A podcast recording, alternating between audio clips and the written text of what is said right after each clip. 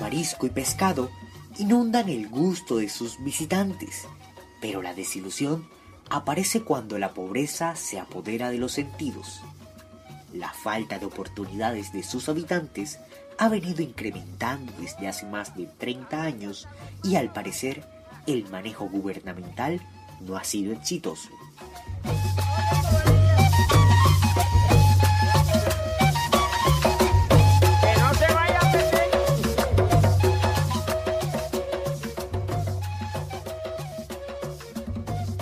Estoy hablando de Tasajera, un corregimiento del municipio de Pueblo Viejo Magdalena, situado entre el Mar Caribe y la Ciénaga Grande.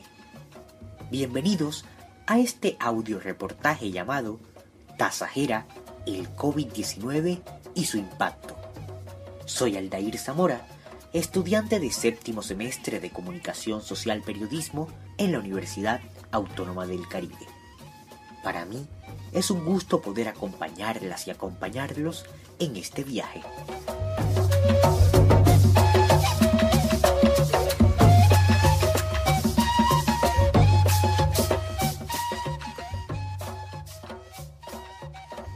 Para nadie es un secreto la situación por la que atravesaba este corregimiento antes de la pandemia.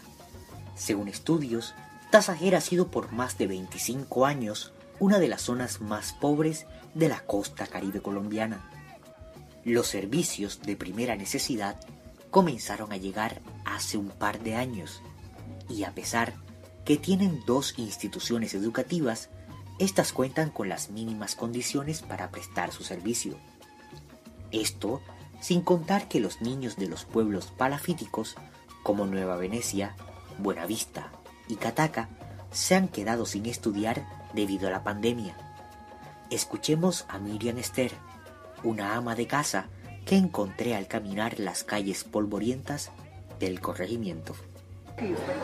Cuando se refiere a pueblos palafíticos entra Nueva Venecia. Nueva Venecia, Buenavista. Nueva Venecia es el morro. Nueva Venecia, Buenavista y Cataca. Entonces los niños allá no están estudiando porque los profesores no pueden ir hasta allá por medio de la pandemia. Entonces hay un muchacho que él dice que él le quiere dar estudio a los niños para que ellos no pierdan este año, para ver cómo hace él que algún profesor, él vino aquí a Tasajera a hablar con un profesor. De por sí que la situación educativa en Tasajera era lamentable, lastimosamente empeoró con la llegada del COVID-19. La mayoría de los jóvenes luego que terminan la secundaria solo tienen el imaginario colectivo que la única oportunidad de salir adelante es dedicarse a la pesca.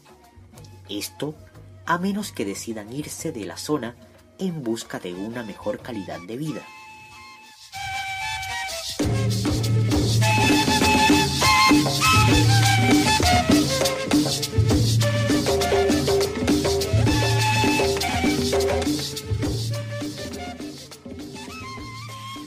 La principal actividad económica de Tasajera es la pesca. Sin embargo, los pescadores se sienten abandonados por parte de los gobiernos locales. A esto se le suma que la Ciénaga Grande está bajando cada año la producción de pescados, haciéndole más difícil la tarea a los pescadores. Esto me dijo John Jairo Guerrero, un pescador de la zona. ¿Me puede decir su nombre? John Jairo Guerrero Robles. Señor John Jairo, ¿cómo está la pesca ahora mismo en Tasajera? Bueno, la pesca ahora está, estamos, o sea, más o menos ahí. Se están cogiendo pescado los clavos, la gente.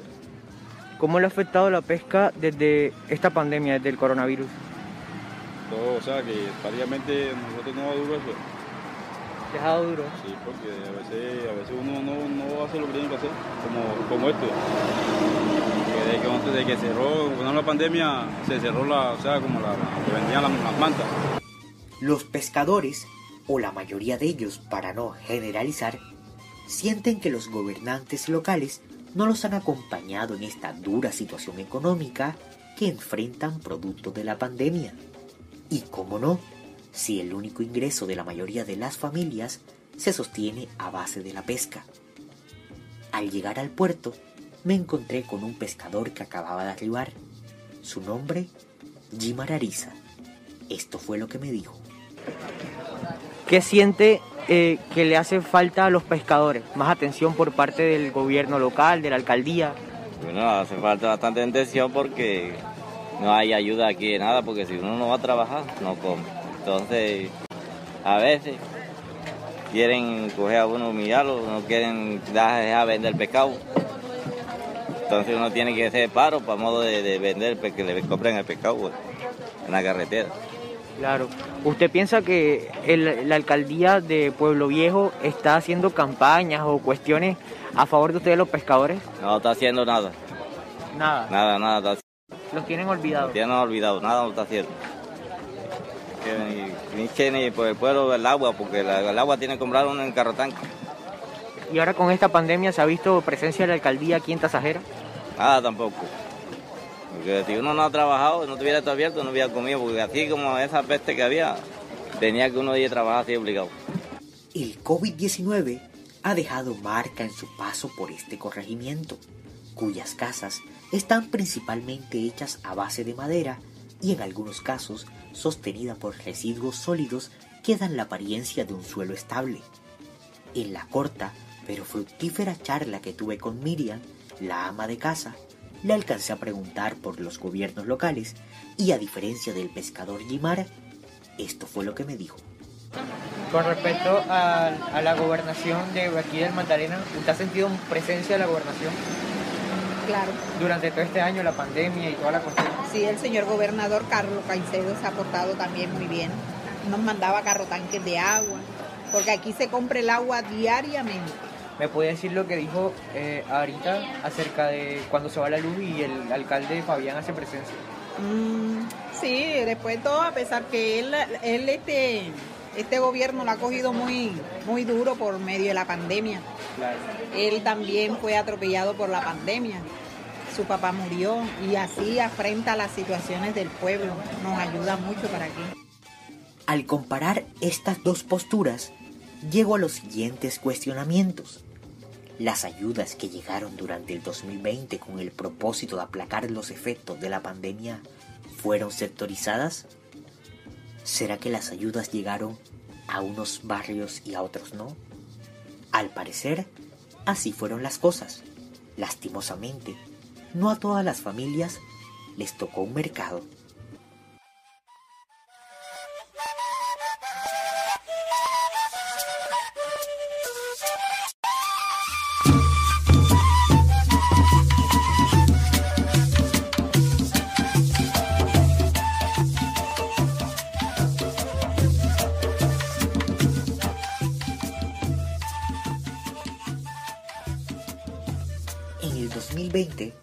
Además de los graves daños que estaba dejando el COVID-19, ocurrió una verdadera tragedia que cobró la vida de más de 40 personas por la explosión de un camión cisterna al que lugareños le sacaban gasolina cuando éste se había volcado a un lado de la vía. Manuel Julián es un mototaxista y sobreviviente de dicha tragedia, quien nos cuenta entre frases cortadas y ojos aguados su experiencia y el olvido de las autoridades locales. ¿Cómo es su nombre? Manuel Julián. ¿Qué día del incendio? No, eso... No, primo, no hay nada que contar, yo viví en el infierno. Eso, eso no vive, yo viví en el infierno y uff, ya, ya la conocía. ¿Has recibido ayuda por parte de la alcaldía de Pueblo Viejo? Nada. ¿No te han reportado? ¿No han hecho presencia? Ay, que mira que me toca trabajar. ¿Cómo, ¿Cómo es el diario vivir de un mototaxista aquí en Tasajera? No, ahora sí nos ha tocado duro. Uh. Entre eso uno se lleva, de las 5 de la mañana se lleva 14 mil pesos hasta las 4 o 5 de la tarde, 12 mil, fuera tarifa. Entonces uno no... ¿La alcaldía no hace campañas sociales en favor de ustedes, los mototaxistas, los No, nada, nada, nada, nada. Hoy en día, junio del 2021, a pesar de los picos que han habido, Tasajera se encuentra más controlada en cuanto a los casos de COVID-19. Pero a los pescadores les ha tomado tiempo volver a la poca dinámica comercial que tenían antes de la llegada de la pandemia. Por otro lado, los adultos mayores poco a poco se han ido a vacunar al puesto de salud de Ciénaga y los demás esperan su turno para colocarse el biológico. Tasajera, sin duda alguna, tiene un largo camino que avanzar. Esperemos y en un par de años deje de ser un lugar marginado producto de los malos manejos administrativos.